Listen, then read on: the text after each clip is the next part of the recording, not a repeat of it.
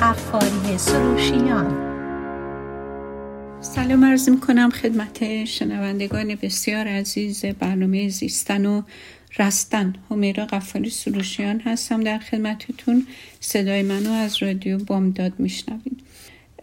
من تو جلسات قبل همونطور که احتمالا تو آرشیو رادیو بامداد هستش.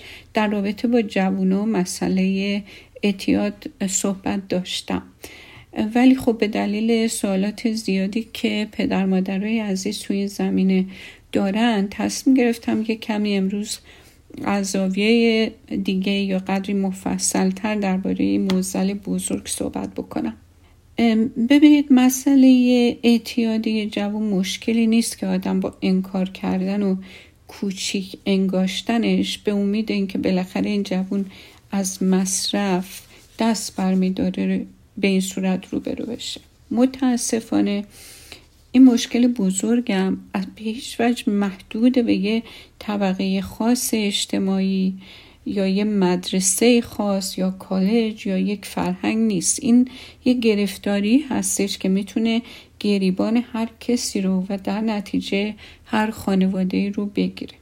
چون که نفس اعتیاد یک حالت شرماور و پنهانی داره در نتیجه مقابله کردن باهاش خیلی مشکله. چون که همه چی تو خفا نگه داشته میشه.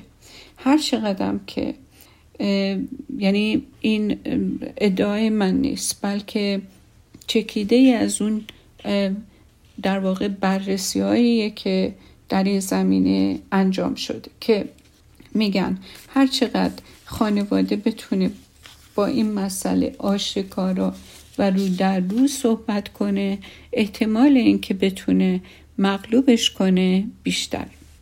پدر و مادری که متوجه تغییر تدریجی رفتارهای جوانشون میشن.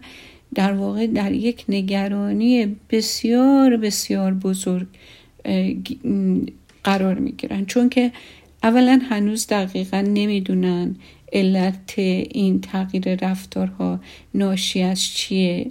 ولی یه حس و احساسی دارن و یه رفتاری می‌بینن که اون شفافیت و ارتباطی که قبلا بین خودشون و بچه هاشون برقرار بوده از بین رفته و اونو حس می‌کنن و احساس می‌کنن که بچه رو یه جورایی گم کردن.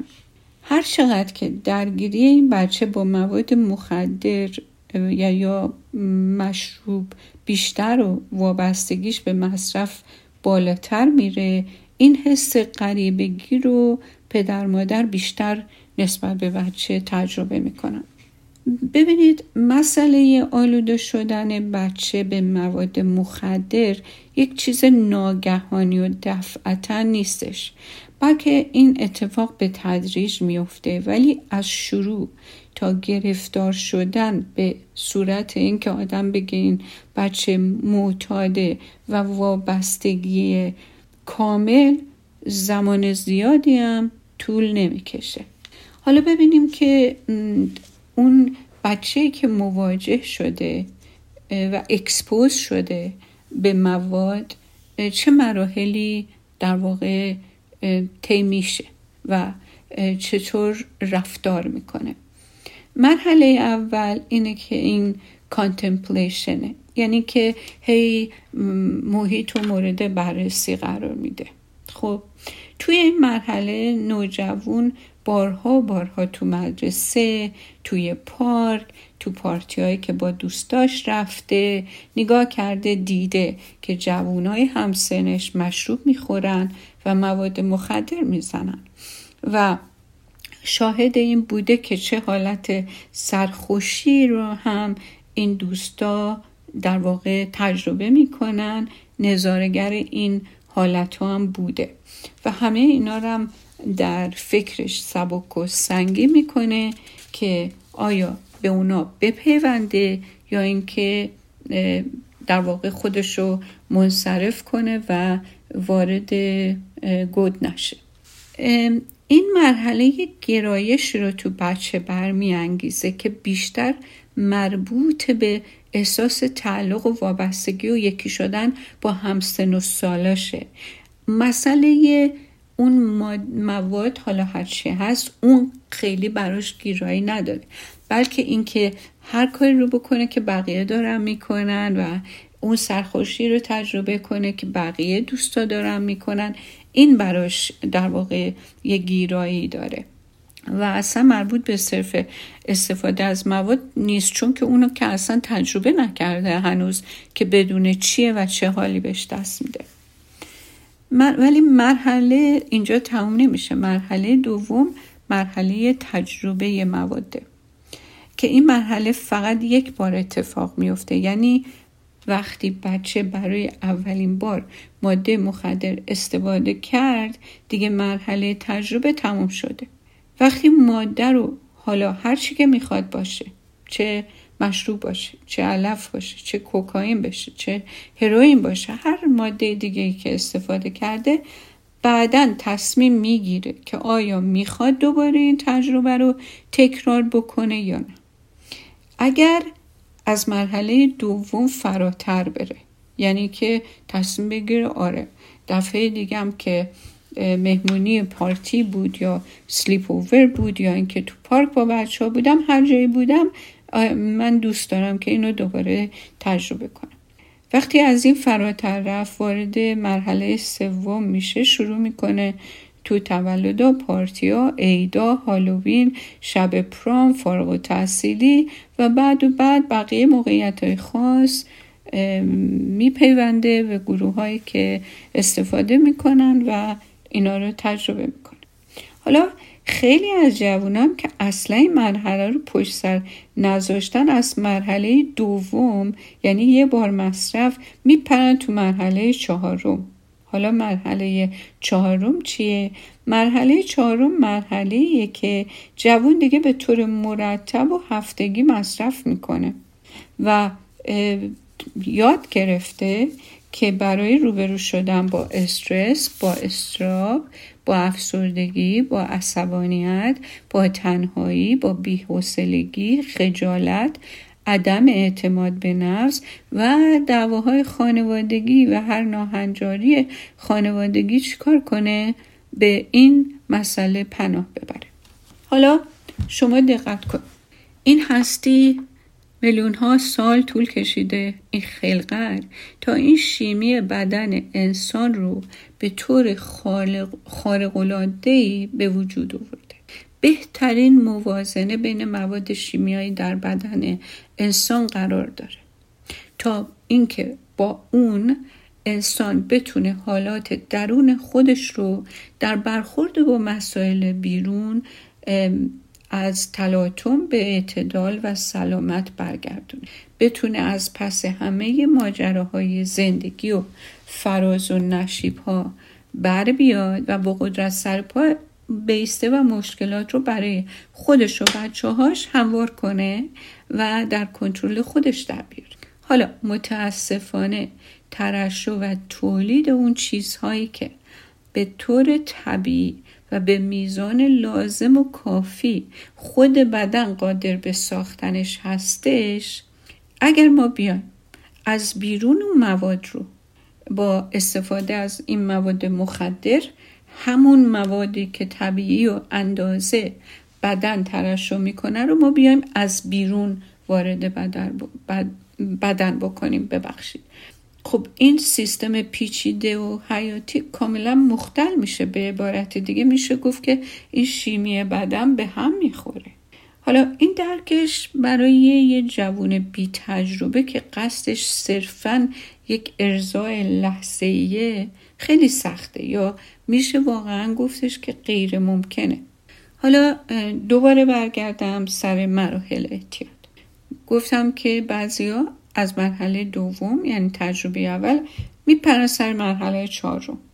مرحله چهارم رو بهش میگن مرحله ابیوز کردن مواد مخدر. و وقتی که ادامه پیدا می‌کنه مرحله ابیوز کردن اون وقتی که تدریجا به مرحله اعتیاد کامل می‌رسه.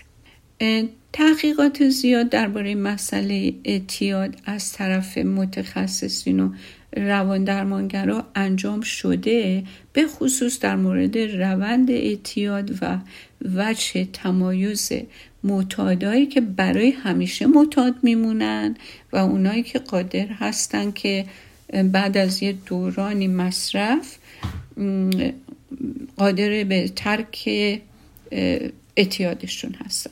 و نتیجه این تحقیقات رو من اینجا دارم سعی می‌کنم خیلی خلاصه اونایی که با موضوع رب داره خیلی به حاشیه نمیره عنوان کنم و با شما در میون بذارم. حالا این دوتا وجه تمایز منظور کسایی که هیچ وقت نمی‌تونن از اعتیاد بیرون بیان و کسایی که اعتیاد پیدا می‌کنن ولی می‌تونن اعتیادو پشت سر بذارن. این وجه تمایز این دوتا گروه یکی علت ژنتیکیه یکی هم علل روانی داره. حالا ما می‌خوایم اینجا علت ژنتیک رو بگیم.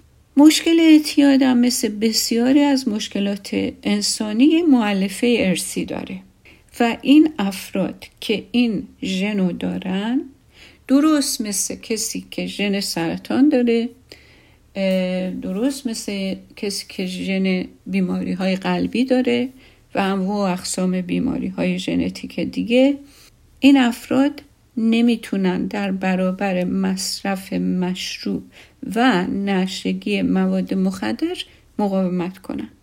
وقتی که مصرف الکل و سایر مواد رو شروع کنن نمی‌تونن جلو خودشون رو بگیرن. اولش که خب بدن عکس عملش اینه که مواد شیمیایی رو خونسا حذف کنه. چطوری؟ وقتی که مثلا شما فکر کن با شکم گرسنه یکی مشروب می‌خوره. مشروب میاد از معدهش وارد روده کوچیک میشه. بعد این مواد به هر طریقی در صف ببخشید در کبد برای تغییر دادن اون ماده شیمیایی مشروب به یه ماده ای که توی جگر تبدیل میشه و بعد این ماده خودش یک سری مشکلاتی برای کبد به وجود میاره که آنزیم های کبد به یه نحوی بتونن اینو دفع و در واقع فیلتر کنن. خب؟ حالا بدنی که قادر نباشه این ماده رو فیلتر کنه اون آنزیمون نداشته باشه کبد.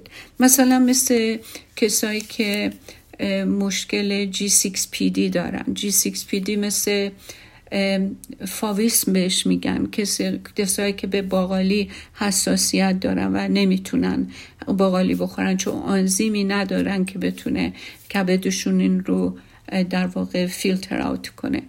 مثلا آدمایی مثل اینا و خیلی از آدمایی که مشکلات ژنتیکی دیگه ای دارن مصرف مواد مخدر یا الکل در واقع عین سمیه که در واقع تمام سیستم بدن اینا رو آبیاری می‌کنه چون همه چی از طریق خون وارد همه اعضای بدن میشه. حالا اون کارا رو میسپریم اون توضیحات رو میسپریم به پزشکا و اونایی که از نظر مدیکالی اکسپرت هستن و به خیلی بیشتر و بهتر از من می‌دونن این مواد چیکار می‌کنه اولش گفتم بدن مواد شیمیا رو خونسا می‌کنه حس می‌کنه ولی بعد دیگه اون مواد شیمیاری رو به عنوان مواد خارجی دیگه تشخیصش نمیده اونها رو مواد طبیعی بدن فرض می‌کنه که برای حیات اون ضروری هم. اینجور افراد نمی‌تونن مثل دیگران کنترل شده مشروب بخورن یا مثل دیگران مواد مخدر کنترل شده استفاده کنن. در نتیجه خیلی آسیب پذیرن. اگه یکی شیش ماه یه سال طول می‌کشه تا به یه مصرف یه مواد مخدر یا الکل آلوده کامل بشه اینها در عرض مدت بسیار کوتاهی این اتفاق براشون میفته. پس مسئله اعتیاد مسئله ژنتیک هم هست. حالا چون ژنتیک من بگم که خب دیگه من چاره ندارم. این اعتیاد به سر من اومده چون ژنم خرابه. نه درسته ژن هست. ولی به صورت خفته اگر شما اینو تریگر نکنین تلنگر نزنین. هیچ مزاحمتی براتون نداره و تا آخر عمرم اصلا واقف نخواهیم بود. به اینکه همچین ژن ناهنجاری در شما وجود داره. پس باید مسئولیت این موضوع رو ما خودمون به عهده بگیریم. علت دیگه هم که میشه اینجا راجبش توضیح داد به عنوان یه وجه تمایز بین آدمی که ژنتیکیه یا آدمی که نیست. اینه که آدم اول به دلایل جسمی به مواد مخدر معتاد میشه. ولی به دلایل روانی به مصرف ادامه میده. یک میل شدیدی برای مصرف پیدا میشه. این میل به, به مصرف انقدر شدیده که بدن شخص به کم شدن سطح اون ماده توجه می‌کنه و همون به شخص فشار میاره که سطح اون رو تو بدن به حالت عادی برگرده اگه یه اتفاقی تو بیرون افتاده باشه که استرس فول باشه مثلا با دوستی دعوا شده باشه یه گرفتاری جایی براش پیدا شده باشه میل شدیدتر و بیشتر آزارش میده میل به مصرف. ولی تحقیقات نشون داده که میل شدید نیست که باعث مصرف بشه. خیلی ها که تو برنامه مذارت می‌خوام ترک اعتیاد شرکت می‌کنن با وجود میل شدید هنوز موفق میشن اعتیاد رو ترک کنن و بقیه سالهای عمرشون به طرف اعتیاد بر نگردن. اون چه که وش تمایز این افراد با افرادی که قادر به ترک نیستن میشه تفاوت بین باورای اونهاست. افرادی که قادر به ترک نیستن باورای غلط دارن که در هنگام رجوع به روان درمانگر و روانشناس این باورهای غلط باید شناسایی بشه و بعد در طول دوره درمان باورهای سالم جایگزین باورهای غلط بشه. خب یه مطلب مهم و باید اینجا من مطرح کنم که روان درمانگر روانشناس که انتخاب میشه باید متخصص در زمینه اعتیاد و ترک اعتیاد باشه. هر کسی که روان درمانگره و روانشناسه لزوما متخصص امور ترک اعتیاد نیست. مثلا خود من تو زمین تو این زمینه تخصص ندارم. هرچند که همه چی رو در این مورد می‌دونم. به طوری که من قادرم اگه خانواده بچه بچهشون خدایی نکرده گرفتار مسئله اعتیاد باشه تو جلسات در روان درمانی خانواده متوجه بحرانی که همه افراد به دلیل اعتیاد این جوانشون درگیر اون هستن باشم و به طور کلی توصیه ها و برنامه هایی هم برای برقرار کردن تعادل و توازن به خانواده رو هدف درمان کلی خانواده قرار بدم. حتی توصیه هایی که می‌تونم از نظر اینکه چه رفتارهایی رو پدر مادر داشته باشن که محیط رو مساعدتر بکنن و همه اینا. ولی اون شخص معتاد باید بره زیر نظر متخصص. یعنی یک کسی که تمام طول زمان کاری خودش رو با دیل کردن با یک همچین موردهای استفاده. یعنی نیچ و تخصصش رو برده فقط زوم کرده و نیرودان کرده به یک همچین مشکلی. خب؟ حالا اگر اجازه بدیم میرم و برمیگردم به دنباله برنامه ادامه میدم. با لطفا با من باشید.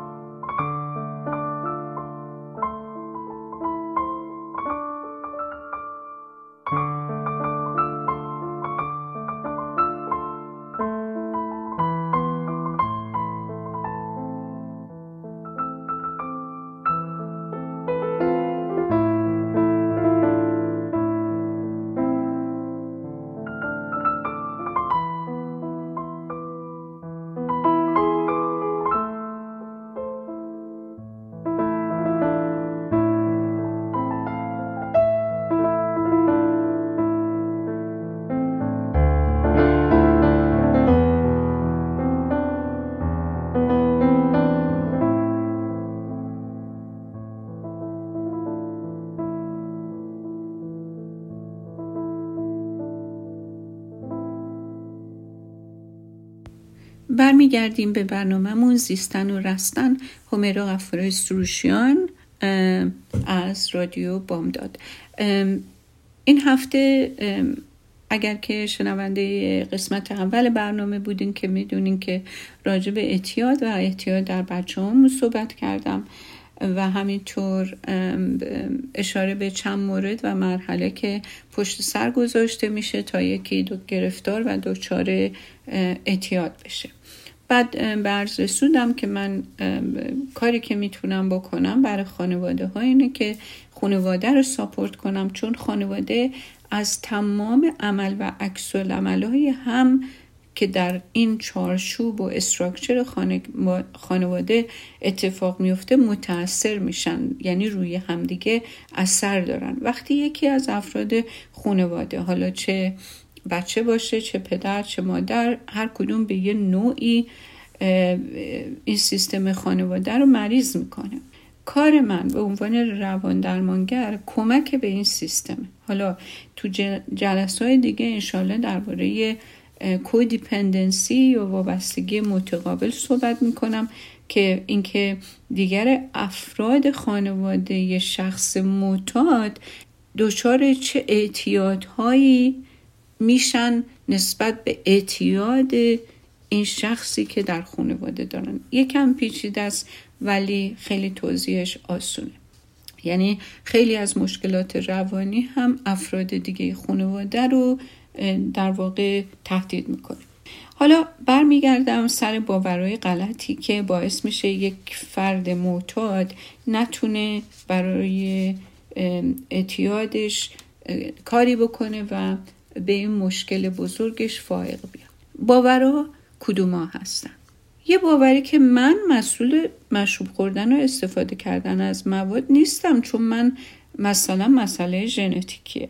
خب در حالی که باور درست اینه که جوون متوجه بشه که نهایتا این کار رو یک این کاری که اون داره می‌کنه یک رفتار انتخابیه. چون هیچکس نمی‌تونه مواد رو با زور به اون تزریق کنه. این اونه که با این باور غلط از خونه میره بیرون. اونه که میره دنبال مشروب و مواد میگرده. خب باور غلط دیگه میگه که من با اراده دارم. من می‌تونم هر وقت بخوام دیگه مصرف نکنم مواد ولی باور درست اینه که ترک مواد مخدر جنبه جادویی نداره. برنامه ریزی می‌خواد. خودو نباید تو موقعیت, موقعیت وسوسه انگیزی قرار بده آدم و نباید دور بر اشخاصی باشه که مصرف کننده هستن و باید که به کمک بگیره به روان درمانگر روانشناس مراجعه کنه و تلاش سخت می‌خواد که آدم خودشو از اعتیاد رها کنه. نه اینکه خیلی روی قدرت ارادهش حساب کنه چون اصلا اراده در این مقطع هیچ کاری نمی‌تونه بکنه. بعد باور غلط سوم اینه که یکمیش حالا ضرری نداره. باور درستش اینه که بپرسه از خودش وقتی شروع می‌کنم اونجا کجاست که بتونم درک کنم؟ یکم مصرف کردم یا به اندازه همیشه مصرف کردم؟ یا زیاد مصرف کردم اون مرز کجاست؟ وقتی که مغز از اون تعادلش بیرون میاد اون تشخیص کجاست؟ وجود نداره. بعد باور غلط دیگه اینه که نمی‌تونم مصرف نکنم. به خودش میگه من که نمی‌تونم مصرف نکنم پس چرا بی خودی خودم رو عذاب بدم؟ من که نمی‌تونم پس خودم بر بیام. پس چرا اینقدر کانتمپلیت کنم؟ چقدر اینقدر خودم رو عذاب بدم؟ میرم می‌خورم راحت میرم می‌کشم راحت. باور درست اینه که در همین لحظه که این جوان این حرف رو می‌زنه هزاران هزار آدم مثل اون با وجود اعتیاد با وجود میل شدید تونستن ترک کنن و تمام عمرشون هم پاک بمونن. باور غلط دیگه چیه؟ حال میده. مثلا من وقتی مشروب می‌خورم سر حال میام. اگه نشه نباشم که مهمونی ها حال نمیده. خب باور درست اینه که اعتیاد سیر تدریجی داره مرحله به مرحله و از فرق می‌کنه. تو مرحله اول تفننیه تو مرحله بعد فقط نشه شدن او یک کمی سرگیجه گرفتن. تو این مرحله شاید حال بده. ولی در مراحل بعدی از این سرخوشی دیگه خبری نیست. برای فرار از حال خراب و احساس حال عادی داشتن اون وقت باید آدم شروع به مصرف بکنه. مشکل اینه که دیگه هی باید میزانش بالا بره.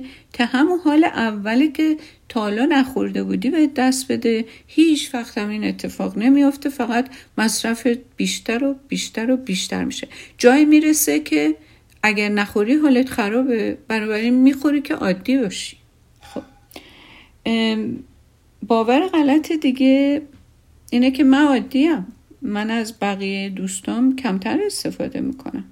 که باور درستش اینه که من اگه از مدرسه در میرم اگه به زور از پدر مادرم پول می‌گیرم اگه دروغ میگم اگه فکر همیشه فکر اینم که کجا تهیه کنم وقتی از نداشتنش دچار استراب میشم همه اینا غیر و نشون دهنده اینن که من معتادم. و باور غلط اینه که احساس بد. یعنی من احساسات بد دارم اون باعث میشه من مواد بزنم. من ترس دارم من قصه دارم من تنهایی دارم. من برای فشار فرار از فشارهای زندگی این کارو می‌کنم. یعنی من انقدر غمگینم که مجبورم که مثلا مشروب بخورم. من انقدر ترس و وحشت و نگرانی دارم که مجبورم. من انقدر آسیب دیدم که مجبورم من انقدر آسیب دیدم که مجبورم خودم بیشتر آسیب بزنم. اینم حرفی ولی باور درست اینه که که واقعا میشه جایگزین این باور غلط کرد اینه که احساسات توجیه خوبی هستن چون شما بالاخره همیشه یه احساسی داری. اگه احساس بد داشته باشی با مواد حالت بهتر میشه. اگه احساس خوب داشته باشی با مواد حالت خوبتر میشه. اگه هیچ احساسی نداشته باشی با مواد می‌تونی از کسالت و یه نواختی بیرون بیاد. پس احساسات همه توجیهن علت نیستن. مگه میشه آدم هر احساسی داشته باشه؟ بر مواد بزنه. خوشم خوشترشم. اصلا هیچ حس کنم برم یه چیزی حس کنم. غمگینم برم حالم رو بهتر کنم. خب این که در واقع جواب نیست. یا اینکه توجیه دیگه این احساس خوبه. او نشگی و مستی آدم و سرحال میاره. احساس خوب جزی از مراحل اولیه اعتیاده. باور باید کرد که همیشگی نیست. خب؟ بعد مسئله دیگه که اشتباه فکری میگید توان زیاد. من تحملم در برابر مشروع و مواد خیلی زیاده. باور درست اینه که کسی که تحمل و مقاومت در مقابل مواد داره یعنی بدنش مسموم تره نه اینکه مردتره نه اینکه توامندتره نه اینکه گنجایش بیشتر داره. اگه اول با یه آبجو مس می‌شد برای این بود که سیستمش به سم عادت نداشت. سالم بود. اگه حالا با چند تا هیچیش نمیشه یعنی مقاومت پیدا کرده باید بیشتر مصرف کنه.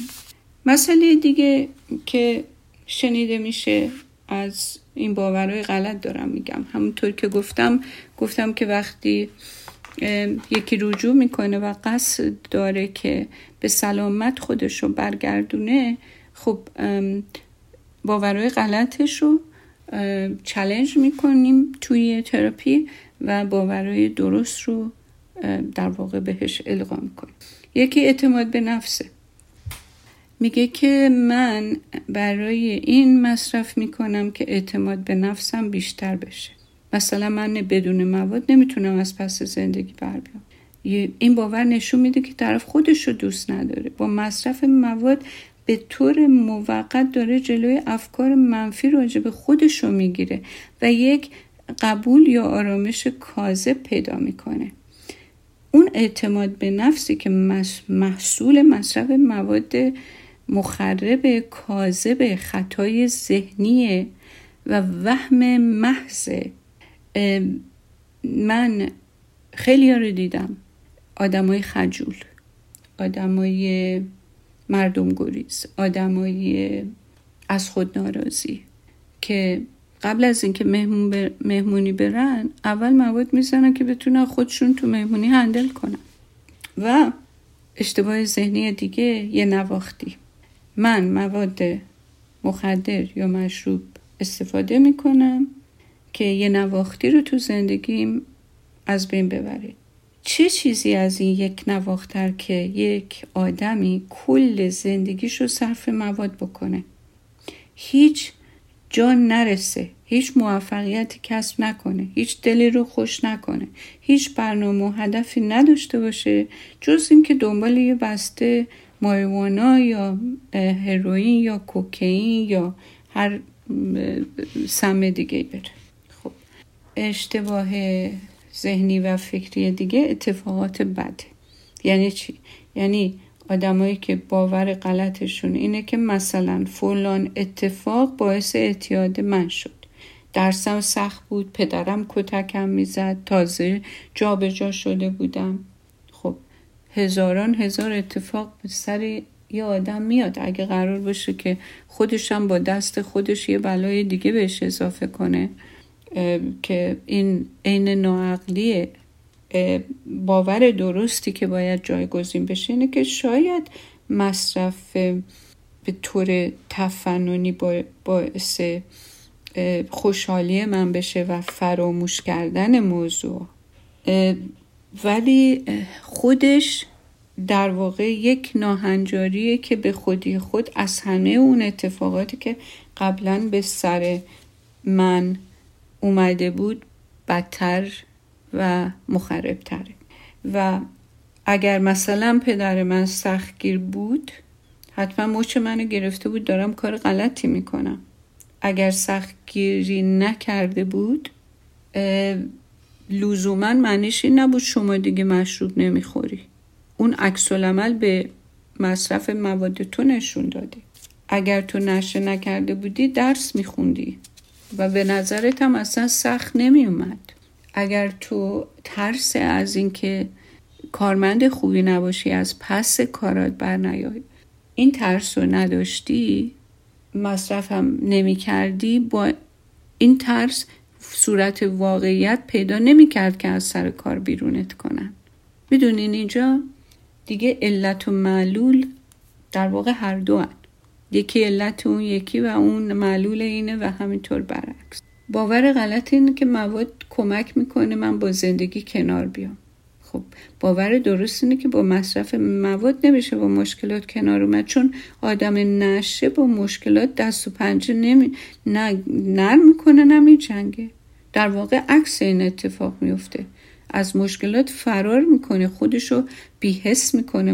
مشکلات همه جنبه های زندگیشو پر می‌کنن چون بزدلانه خودشو با مواد پنهان کرده. یکی دیگه و باور غلط انتقام. مصرف مواد راه خوبیه برای انتقام گرفتن. شما برای اینکه از پدر مادرتون انتقام بگیرین به خودتون ضربه می‌زنین. می‌خواین به همسر همسرتون انتقام بگیرین میرین خودتون نابود می‌کنین. چه راه حل هوشمندانه واقعا. از دنیا انتقام, بگیرین فکر می‌کنین دنیا خیلی مهمه براش که شما و من باشیم یا نباشیم. به کیم داریم ما لجبازی می‌کنیم؟ باور دیگه حوسه باید حوسامو من بتونم ارضا کنم. باور درست اینه که مغز تو رو به نیازی وادار کرده که اگر این نیاز برآورده بشه میمیری. ای کاش که نیازهای واقعی خودتو بشناسی و اونها رو قربانی نیازهای دروغی که ناشی از مواده نکنی. و یه چیز دیگه بهتون بگم خیلی اینا رو شنیدم جالبه. اعتیاد من فرق می‌کنه. اعتیاد من از نوع آدمای با کلاسه.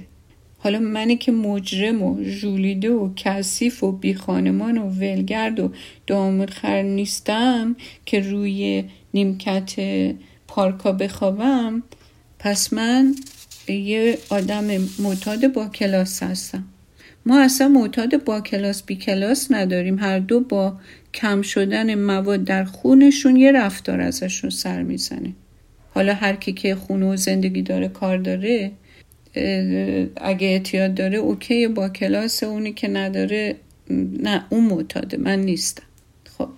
بعدش هم یه بیخیالی و بیتفاوتی که اشکال فکری دیگه ای که میگه من, من بابا اعتیاد من که جدی نیست. هنوز میرم سر کار هنوز رشته ندارم هنوز توهم ندارم مشکلات پزشکی ندارم پس چرا نگران باشم؟ این طرز فکر آدم و یاد یه داستان میندازه. یه مردی از یه ساختمون 20 طبقه سقوط کرد. همینطور که داشت میومد پایین در برابر هر طبقه که می‌رسی فریاد می‌زد تا اینجا به خیر گذشت. اگه هنوز وضعتون به فاجعه نینجامیده مثل این مرد تا اینجا به خیر گذشته ولی آخرش بالاخره طرف می‌خوره روی اسفالت خیابون و متلاشی میشه. و باور غلط دیگه اینه که حساب شده مصرف می‌کنم. ببینید مواد به قسمت از مغز که مسئول کنترل هیجانات و رفتارهای بدوی هستند رونا تاثیر می‌ذاره. به این قسمت نواحی زیر قشر مخ میگن با ورود مواد به این قسمت ها کنترل خودتون از دست میدین. اون چی که وسیله تشخیص هست که مغزتونه اصلا تشخیص و کارش مختل شده. حالا رانندگیتون رفتارتون با دیگران. همه و همه می‌تونه باعث شرم و خجالت خودتون و خانواده و بعدش هم خدای نکرده فاجعه بشه. مواد اصلا استدلال مغز رو از کار میندازه. مواد شما رو وارد یه دنیای محمل محالی پر از وهم و رویاهای جنونآمیز می‌کنه. ببینید برای مقابله با خجالتی بودن تو مهمونی. راحت با بقیه گرم گرفتن خجالتتون میریزه. مردم دورتون جمع میشن.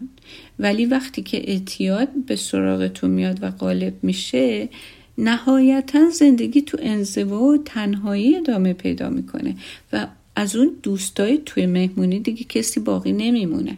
خب بعد اشکالی که اشکال دیگه که داره اینه که من با اینا دارم خود درمانی می‌کنم. یعنی برای اینکه اسیر احساسات و هیجانات نشم یه موادی می‌زنم حالم طبیعی میشه. هیجاناتی مثل ترس مثلا. باور مقابل رو میشه در این داستان که توی یه کتاب خوندم پیدا کرد. مردی شب و روز سوت می‌زنه تو خیابون و قدم می‌زنه. یه غریبه ازش می‌پرسه چرا تو همیشه سوت می‌زنی؟ مردی جواب میده برای اینکه فیلا رو فراری بدم. غریبه میگه بابا اینجا که فیلی نیست. مرده میگه آخ من سوت زدم. ببینین بدترین توضیح توجیه آدم برای مصرف. ساختن یک ترس واهی و بعدش هم تلاش برای حفاظت از خود در برابر اون ترس واهیه. در واقع این محافظت از خود اون خطری که واهیه بدتره چون اون واهیه. از این افکار واهی و باورهای غلطه که بعضیا نمی‌تونن به مسئله اعتیاد غلبه کنن.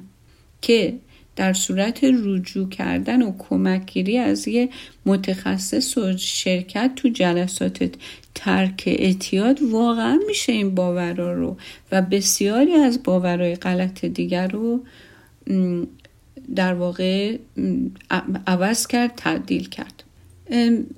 الان اینجا دوباره برمیگردم به بچه ها خواهشم در خاتمه از پدر مادر اینه که با وجود ترس زیادی که روبرو شدن با واقعیت تلخی که اعتیاد فرزند داره با تمام این خطر و ترس به هیچ وجه با این مشکل رفتار کجدار مریض نداشته باشین. خیلی قاطعانه و سریع عمل کنین و محکم و با نهایت محبت بچه رو وادار به همکاری برای ترک اعتیاد بکنین. ارتباط خودتون رو با کسایی که با بچه ارتباط دارن قطع نکنین. من اینجا میگم بچه حتی باور کنین من خودم مادرم. یک پسر یا دختر پنجاه ساله برای مادر و پدرش بچه است. شست ساله هنوز برای پدر و مادرش بچه است. من اگه میگم بچه منظورم فقط بچه دوازده تا 18 ساله یا 18 تا 20 ساله نیست. بچه منظورم بچه آدم چه می‌خواد بزرگ چه کوچیک. حالا توی مرحله ما یه انتخاب و اختیارایی داریم. مثلا تو مرحله مدرسه بودن باشه با مدرسه تماس می‌گیریم تو مرحله بالاتر باشه با دوستا و رفیقا تو مرحله بالاتر با همسر بچه هامون به هر حال باید خودمون رو همیشه آپدیت نگر داریم. امیدوارم که هیچ پدر مادری با چنین موزلی روبرو نشه. ولی اگر چنانچه اتفاق افتاد از پا نیستید. همیشه در صدد کمک باشین و اینم متوجه باشین که بعضی موقع ها به دلیل عشق زیادی که به بچه دارین مجبورین تافلاو نشون بدین. تافلاو یعنی در عین دوست داشتن چنان با بچه برخورد محکمی بکنید که باعث بشه اون بچه به خودش بیاد. البته این فقط یه ترفنده. نمیگم همه جا جواب میده. ولی اینطوری نیست که بخواین با قربون صدقه همه مسائل رو حل کنین. بعضی موقع ها باید جدی تر از اون بود. متشکرم که شنونده برنامه امروز بودیم به خدای بزرگ میسپارم تا هفته آینده.